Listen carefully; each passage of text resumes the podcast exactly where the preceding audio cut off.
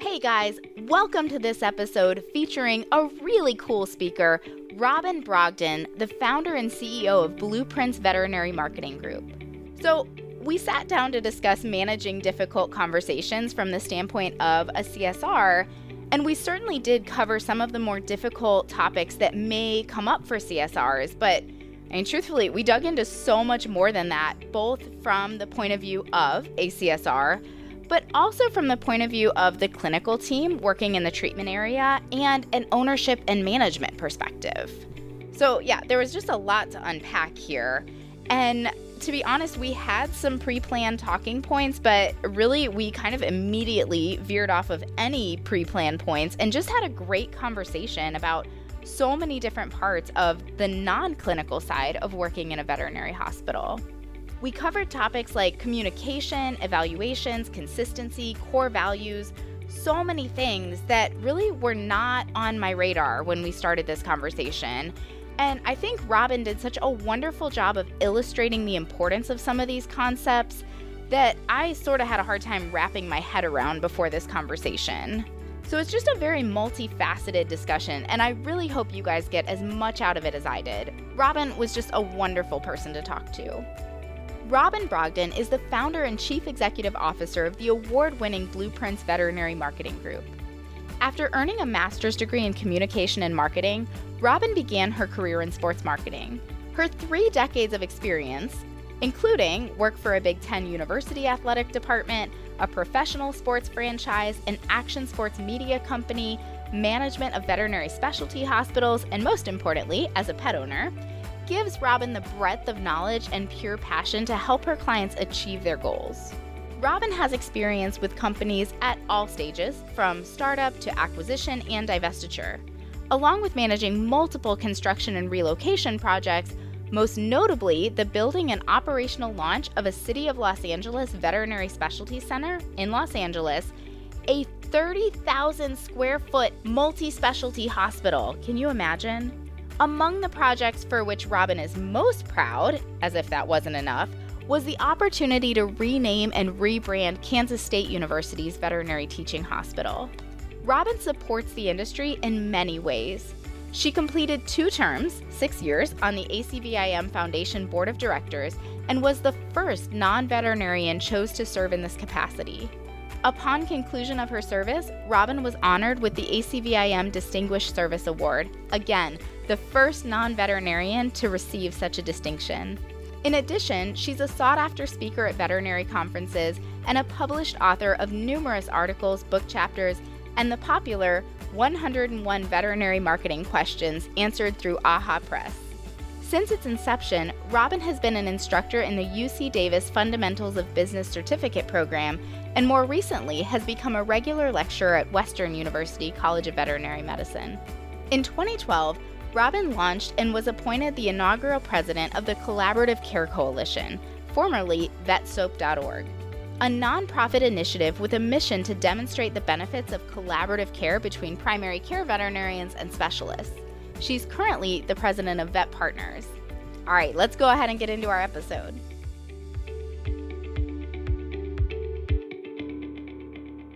Well, on this episode, I am lucky enough to be joined by Robin Brogdon of Blueprints Veterinary Marketing Group. And we're going to talk about something that, I mean, kind of in my opinion, a conversation that's long overdue. And that's tough client conversations from the perspective of a CSR that's such a hard job to do. I will say it is the one of the jobs I have not done in the veterinary field and I'm I'm honestly kind of okay with that. So coming from the standpoint of someone who has had some of these really tough conversations we're going to be addressing today, I'm really excited to get your perspective on all of this. You are very welcome. And I'll tell you, I have not done the role of a CSR specifically, but I have a tremendous amount of hospitality experience and I was an administrator for several large multi specialty hospitals. So, uh, hiring, training, inspiring, and coaching CSRs was all part of the job. So, kind of as I alluded to initially, I think the job of a CSR is really difficult. And, you know, I just feel for eh, some of our employees that are up front, you know, kind of on the front lines there a lot of times they're the first interaction, the first impression that an owner has with the clinical team who's making a lot of decisions for their pet.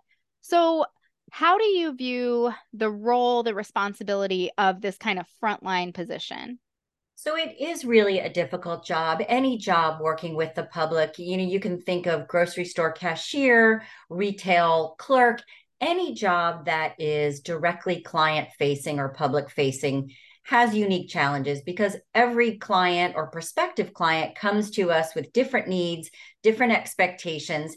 And I think one of the things that a good CSR needs to do is be very aware and perceptive to what it is the client or prospective client is saying between the lines.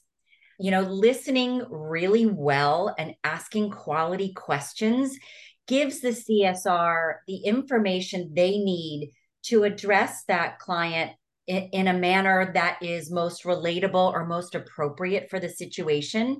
I really look at the role of a CSR as the one that is, well, it's an attitude, first and foremost. It's an attitude of welcome, help, establishing trust, a relationship so that once they get into the clinic and get behind the CSR, whether it's the exam room or the treatment area, they're already set up for a successful experience.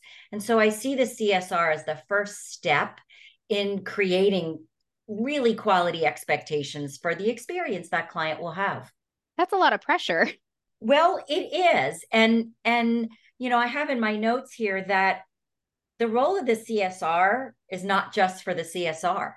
Every member of the team needs to understand and buy into the experience that the practice wants to provide and deliver to each client. And it takes each step along the way from kennel assistant to tech assistant to veterinarian and everywhere in between to really be able to communicate with the same tone of voice, the same language, the same thought process, and the same attitude to ensure that whatever whatever they want their client to experience comes through loud and clear and that it's not just from the veterinarian or oh the csr is really nice but that tech was really gruff. I mean it it needs to be a unified really a brand promise of how we want to make our clients feel. And I know that's kind of a weird word for scientists sometimes, but people buy based on how they feel. And so if we think about it, yes, the CSR role may be more front and center, but everybody plays a role in making that pet owner feel welcome, feel unafraid, or to ask questions and you know has good eye contact uses names properly and and is all working together to establish the trust needed to gain compliance, which is all about providing optimal care for that patient. I think you make a really good point because as you were listing some of the attributes of a successful CSR, you know, listening really well uh, and reading between the lines, I kind of thought to myself, well, you know, we have to do a lot of that in the exam room too. There's a lot of, you know, critical listening and nonverbal communication and and also like you said portraying this attitude of warmth of help of empathy and that experience that we want our clients to have. So while CSRs absolutely are the first client experience that clients have when they come into a clinic, I think you make a really good point that that needs to carry through for the whole team. Or else, you know, those poor CSRs, when those clients get up there to check out, they're going to be like, well, you were really nice, but the rest of it was terrible. exactly. You know, I also think about it, and something I've included in a few lectures on client service and the client experience is, you know, when we go to sell our house, we make everything perfect and we have fresh flowers on the table and we you know sometimes we even stage the house. I think every practice ought to look at you know 7 a.m or 8 a.m when they open the door as open house day. I mean let's put our best foot forward every day because isn't that what our clients deserve?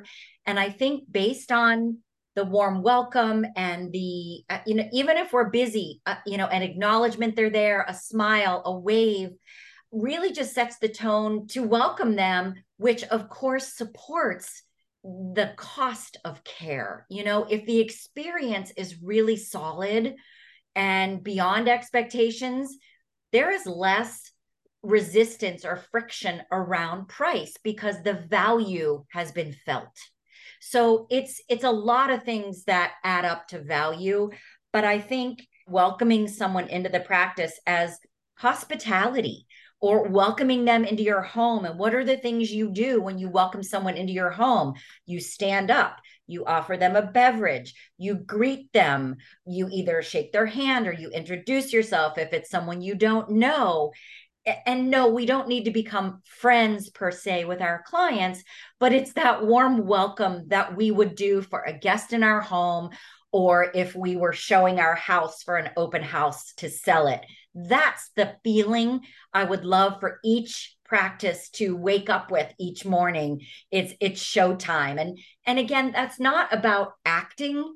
It, it's really about authentically being able to make them feel like we really appreciate you being here and giving us the opportunity to care for your pet. I think that's where some of that empathy comes in. Uh, thinking from a veterinarian's perspective, I was actually having a conversation with a colleague yesterday because I was using a dictation software to record my notes in the exam room. So I wouldn't have to type everything at the end and remember everything. And she asked me, she said, "Well, does that mean you you have to dictate every part of the exam for the software to pick it up?"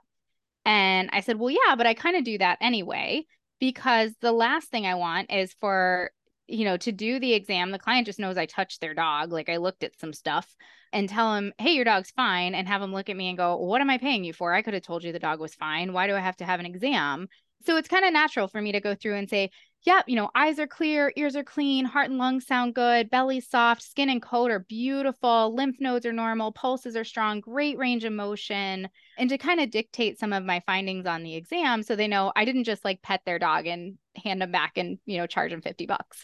So I think focusing on value, like you said, is very important because there is a significant cost to veterinary care. And so making sure, you know, that we're giving clients the value that they're paying for.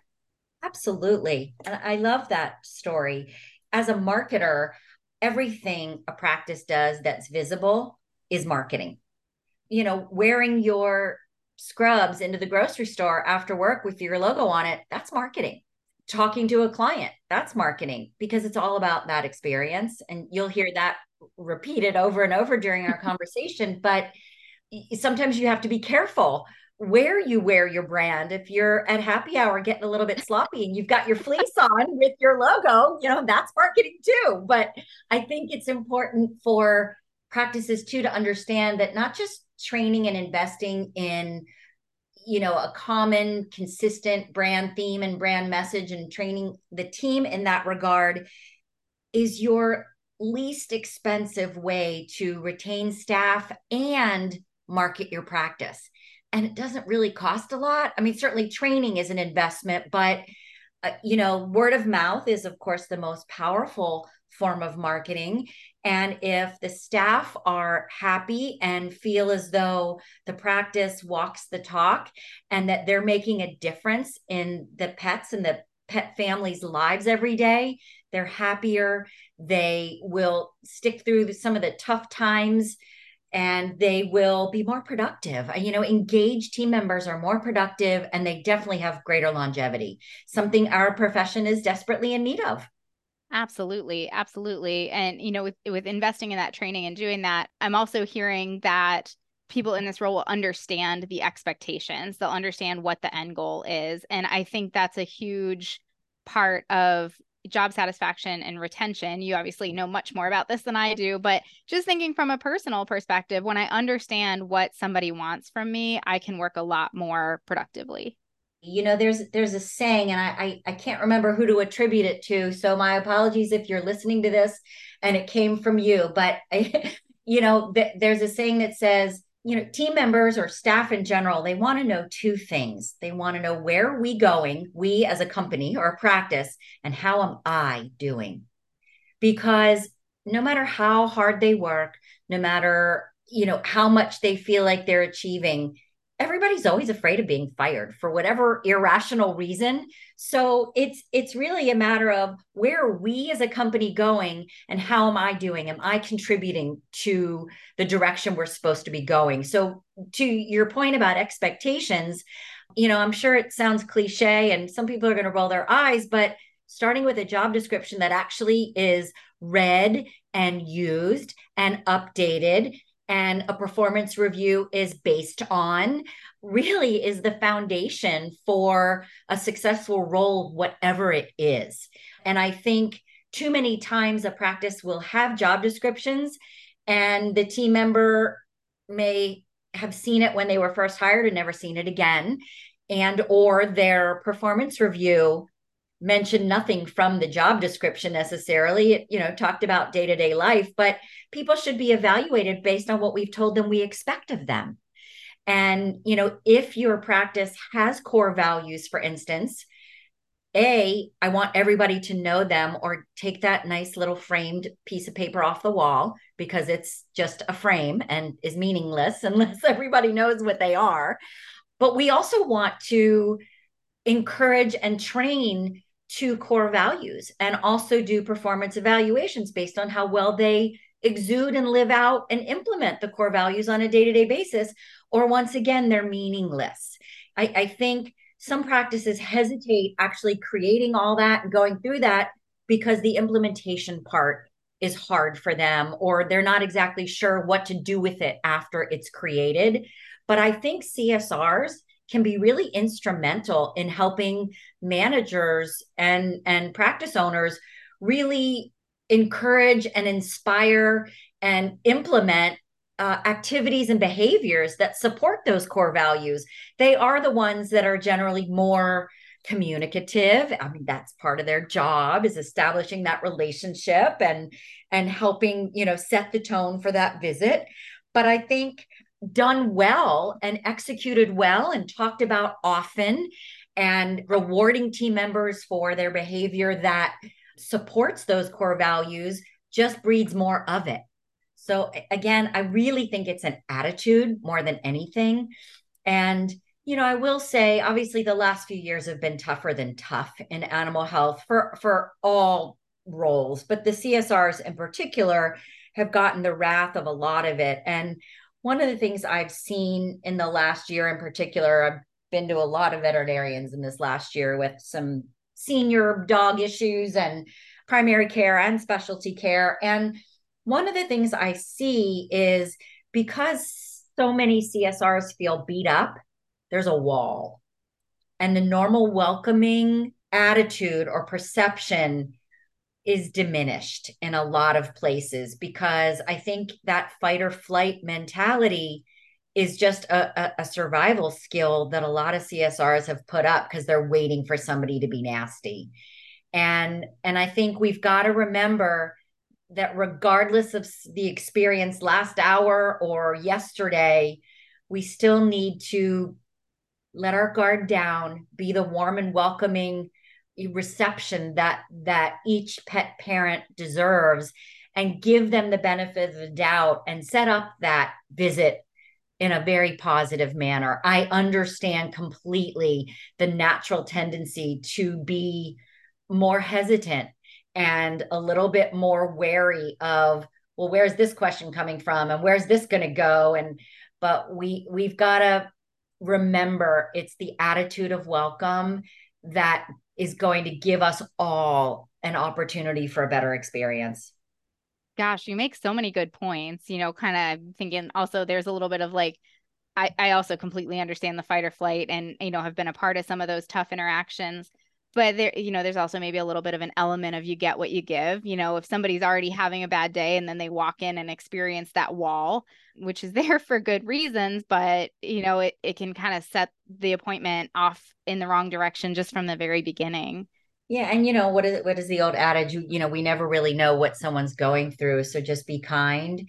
And you know, it's our job to be kind. And most people that work in an animal health setting are naturally kind and compassionate and empathetic and obviously love animals, but you know, we've got to leave our other stuff outside of the clinic because once we walk in again it's showtime and we've got to exude the promises of the practice and and that starts with that warm welcome. Simply using someone's name how powerful that is. And i don't mean over and over again then it just seems gratuitous. But to be able to welcome someone by name and their dog or cat's name and then to be able to introduce yourself even if you've seen them a few times you've got to remember that pet owner may not remember who you are. But to be able to say hi i'm chelsea. It's nice to see you again you and fluffy again. Likewise you know if, if a technician comes up to take the pet owner and the pet to the exam room to simply be able to say hi mrs jones I'm Stephanie. I'm one of our licensed veterinary technicians. I'm going to take you and Fluffy to the exam room. We're going to get some vitals, talk about a little history before Dr. So and so joins us and comes in for an exam. So, just setting that up already creates a connection between the CSR and the pet parent. And then the technician and the pet parent, A, they now know their name. You introduce yourself when you're trying to establish a relationship or create a bridge for further conversation. Two, uh, the technician told her what her role is. Three, told her what she's going to do on behalf of her pet. And then four, told her when the doctor would be in. So it set expectations and provided uh, information about the path or the progression of this visit so that it took a lot of the unknowns out. Who are you? What are you going to do to my pet? When's the doctor coming? How does this work? How long am I going to have to wait? All that was just eliminated. So if you think about the amount of stress that those few sentences can remove, whether it's a new client or one who's been around for a while, again, we have no idea what their mindset is walking in the door. That just takes away so much of the unknown stressors. And again, creates the expectation and really with authenticity says, We're going to take care of you. We're going to make sure you and Fluffy get everything you need. And we're going to make sure you know exactly all the steps in the process here. Absolutely. You know, we've talked a lot about this this warmth and this welcome and, you know, building bridges, setting expectations, all of this. I will say I think one of the more challenging situations that I run to when that I run into when it comes to communication with clients is when I go in with that attitude of warmth and empathy and welcome and and everything's all good and they do not reciprocate. And maybe I don't know if I'm talking to somebody who's had a bad day who doesn't like me, or maybe that's just how they communicate. And I, I've gotten better over the years of matching communication styles and trying to, you know, give people the type of communication that that they need and they're asking for. But that's still a real challenge for me. How would you recommend that someone in a CSR role handle it? If say a client came in and you know the csr did everything we're talking about here today and they kind of just were getting one word answers back and not getting you know it, it wasn't being reciprocated. All their goals were not being reached at this point. That's a great question and it's a question i love because i think the best communicators in any profession are able to to read the room and they're able to be a little bit of a chameleon. You know, people have different communication styles. And I think it's really important if you're naturally super enthusiastic and you come across a client who is much more reserved, introverted, maybe is a little bit uncomfortable with eye contact, to tone your enthusiasm uh, just in terms of volume. Um, it doesn't mean you have to be any less enthusiastic about caring for that pet but trying to take on a little bit more of a mirror of how they're communicating and really pay attention to their body language maybe speak a little slower a little softer I, I, really think of it as reading the room and a perfect for instance is i several years ago needed to make the difficult decision to put one of my pets to sleep and i and i I wanted to do it at home. And I remember calling to make an appointment with the company that was going to do it. And my goodness, the person on the other end of the phone was so incredibly empathetic, almost to the point of baby talk. And I was, I'd already made the decision. I didn't want to go there because I didn't want to cry just yet. I simply wanted to make the appointment and know what time the doctor was coming and like kind of conserve the emotion for, you know, the time. And she didn't read the room very well because she continued to go on and on and on about, and I'm so sorry. That's great. And I love that. But I wasn't responding as such.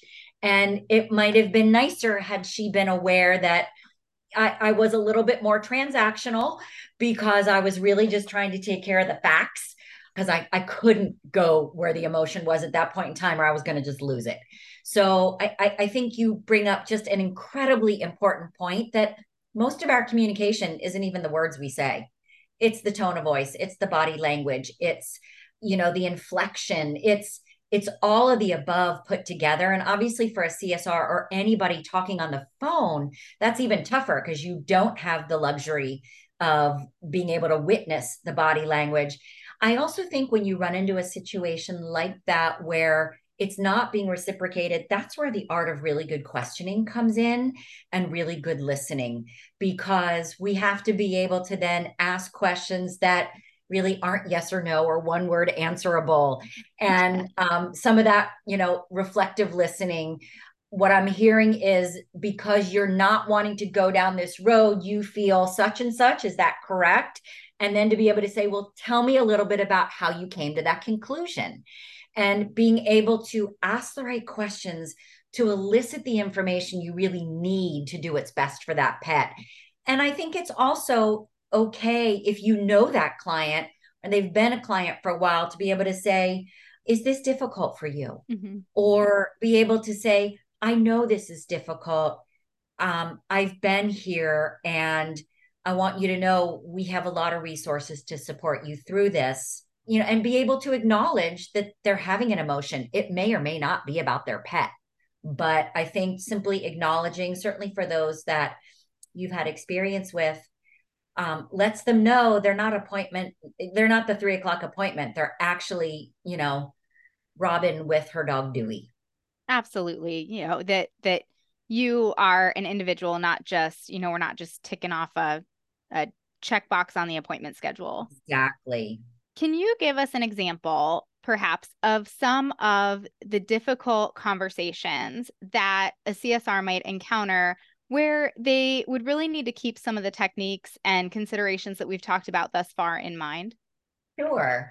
You know, one comes to mind where a pet owner calls and is price shopping for a particular service. You know, dental care is one that immediately comes to mind. It's a very shoppable item. And I think that, you know, CSR having a warm and welcoming attitude is just the first step, but being able to, again, ask the right questions to determine what's important to them and being able to explain the service they get for the fee is where the value comes in because uh, you know there are a lot of times you'll give a client a price and they'll say oh my god that's ridiculous or yeah it's so much less expensive at such and such a practice. Dealing with financial conversations like that, where you really do want to help that pet, you don't want them to go down the road. You want them to understand that the service you provide is worthy of that fee for the for the CSR to be able to be trained well enough and comfortable to be able to say, "Well, let me tell you how we approach it and what Fluffy would experience during a dental procedure. And to be able to walk through all those things about this you know the pre-anesthetic blood work and the monitoring by a licensed technician and being called if there are any extractions and that someone's with them during recovery. And you can they can then kind of follow it up what is this the sort of safety protocol you are interested in having for fluffy? Well it, it would be difficult for someone to say no to that. I think if you can explain really what goes into that fee and what is important to you in caring for that pet and and attach that to what's important to that pet owner for that pet you know if you go through the safety and the comfort and the ultimate health benefits of that procedure you can find common ground and be on the same page and in many cases convert that client. You're not going to convert everybody. Somebody else may go down the street for that non-anesthetic dental which is smoke and mirrors and that's okay.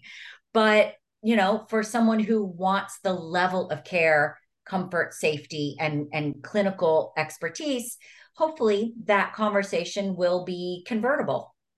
Absolutely. That makes sense. And i think one of the things that comes into my mind when we're talking about money conversations, which absolutely can be difficult, and I, I think a point that you made was not apologizing for that not oh i know i'm sorry. Like no it, it is expensive and you're getting a lot of value for for what you're paying for and relaying that in a really you know informative but empathetic way.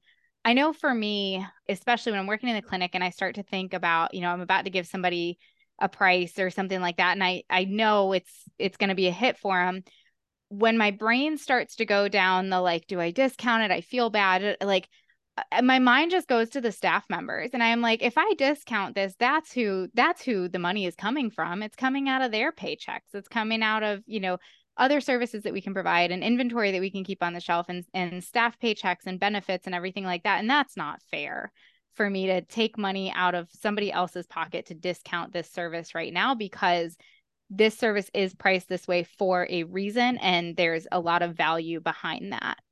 Oh you make such a great point and i i kind of to piggyback on that i think it's really important that every member of the team be trained in what goes into those types of procedures and and the costs involved because let's face it the average employee in an animal hospital can't even afford the services that we are providing to our clients. And that would be really tough for a CSR or technician to be able to present a treatment plan with costs for something that they couldn't afford.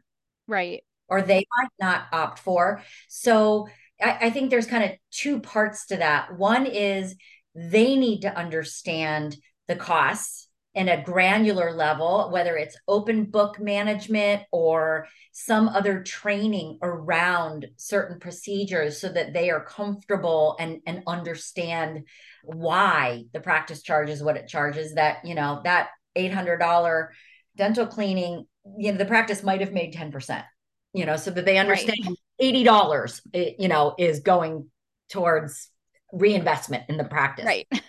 The other thing is, making sure that the practice discusses and regardless of whose job it is in most cases it is the csr but all the different payment options available and even encourage those conversations at the very beginning before they re- they receive an estimate because a lot of times that once they see that estimate like their wall goes up because then they're frozen.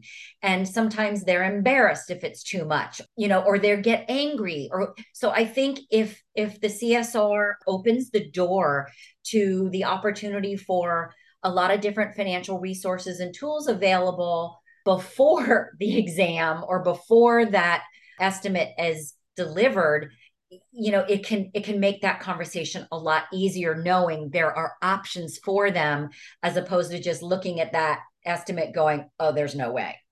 Absolutely. Absolutely. Well robin i could sit here and chat with you just all afternoon and this would be a 4 hour podcast because you have such great insight and and so many wonderful things to say.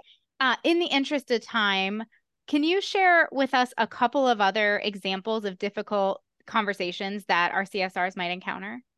So, you know, over the last couple of years in particular, as we all know, practices have gotten busier and busier for a variety of reasons. And clients that have been with your practice for a while can get upset if your schedule is full. If they're particularly if they're accustomed to being able to be seen, you know, within a matter of days.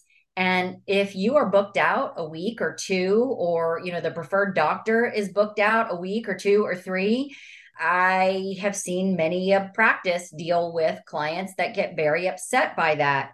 And again, I think it would be worthwhile for the practice to come up with some language that they are all comfortable using to be able to explain to a pet owner if they can't see their pet you know that week why? And to be able to provide them some alternatives.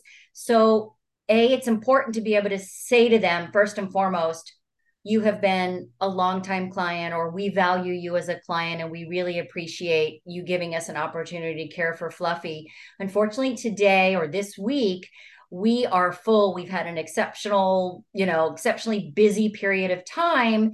As you may know most practices across the country are experiencing this same so that you kind of create a level playing field this same challenges with their schedule. I have some options for you. And they could be if you do any sort of telehealth consultation if it's an appropriate opportunity you know if it's nothing that needs to be hands on that could be one.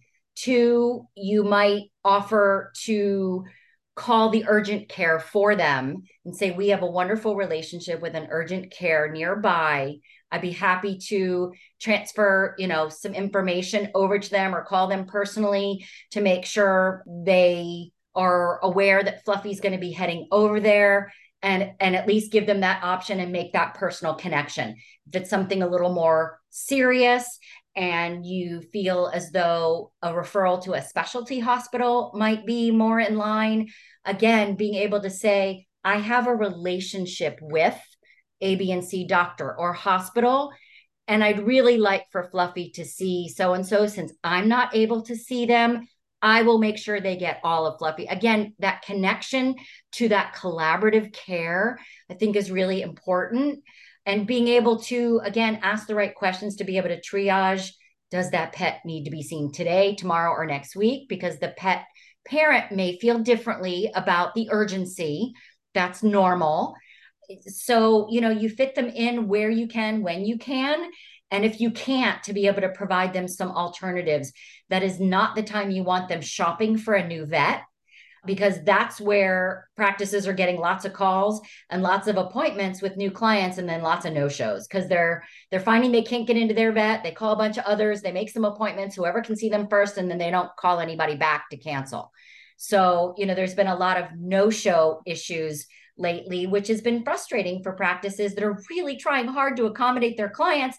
And they ended up with three no shows today and they could have accommodated three more clients. So you know, again, I think the alternatives and acknowledging their desire to get Fluffy in to see help is good, which le- leads me to another example because, you know, you always want your practice to be the first resource a pet owner goes to if they feel their pet needs help. Now, we all know most pet owners today are also going on Google and searching symptoms or searching something. And and sometimes they even come into the vet with a pre diagnosis or they think their pet has this because of something they read and they've got a preconceived notion. And the exam or the diagnostics if they're agreeing to the diagnostics may reveal or suggest something different. A, a couple things kind of come to mind around this one because the last thing you want to say to a pet parent is, um, I went to vet school. I'm a doctor. Dr. Google is not so as qualified sometimes. as I am. Yes. You know, you certainly could be drinking coffee out of that mug that says, yeah, that that says Dr. Google's no match for my degree or whatever that is. Yeah, I definitely um, have one of those. but yes, I mean, you can certainly feel that way, which is understandable. But to be able to talk about your experience with a particular condition and how often you see it again is again builds some more of that trust that this is not unusual or you've seen this before you've treated this before and that you love that they're doing research. Let me give you a couple of websites that in the future have really good information for you to read about as well as of course always err on the side of bringing in fluffy. We get so upset that they're looking at google so let's give them the resources that we find to be credible as another option besides our own website. Maybe we give them AAHA, maybe we give them AVMA, you know, whatever their condition is. Maybe we even give them ACVIM, where we've got lots of internal medicine, kidney, gallbladder, all kinds of IBD, other things that are fairly common in pets that we give them credible resources that we know provides accurate information and letting instead of Susie's pet sitter's cousin's, you know, dog walker website that, you know, said, shave your pet every summer. And, you know, and then you're going, oh my gosh, double coated pet shouldn't be shaved. Yeah. And all that kind of good stuff. So, you know, I think the Dr. Google expectations can be tough. We have to acknowledge their desire to want to learn about what their pet might be experiencing and then give them our experience and other resources that will help them. I couldn't agree more. A lot of times if I have a client who comes in and they have, you know, gone to Dr. Google, most of the time like they they have some inkling, you know, they're not not totally wrong in in their research. It might be a little bit off. I always say like I I don't mind if somebody consults Dr. Google if they use it as a conversation piece to say I read this, what do you think? And we can collaborate together because at, at least from a veterinarian's perspective, something I find really challenging is if what I think is going on is in direct contradiction to what they think is going on because I'm terrified that this person knows their dog so well and dis- and despite what I think maybe I'm wrong and I'm going to treat it in the opposite way and what if it goes south and they were right the whole time? Like it just it keeps me up at night. Well hopefully that client lets you do the diagnostics you would want to do to, get you to the right answer because you're right some things you just don't know it's process of elimination not everything is cut and dry and it could be any number of things and yeah that's where diagnostics can rule things out even if it all comes back normal. That's another one you know a pet owner can be upset oh, when oh, yeah. blood works normal but my dog's sick so what did i pay you for? Well we've eliminated a b c d and e which may not have taken us to uh, the diagnosis yet but we know it's not all of these things. So it's narrowed it down and we're going to treat it symptomatically until we can uncover you know the root cause so yeah, I, I, mean that's certainly another one where if everything's normal and the pet's still sick, you know, a pet owner can get upset as well. You know, I mean, this is their kid in a lot of cases. And just like a small child who may not be able to articulate how they're feeling or what hurts or what's going on, it's a similar process. And, you know, we have to just go through the process to address the symptoms if we can't find the root cause at that first visit.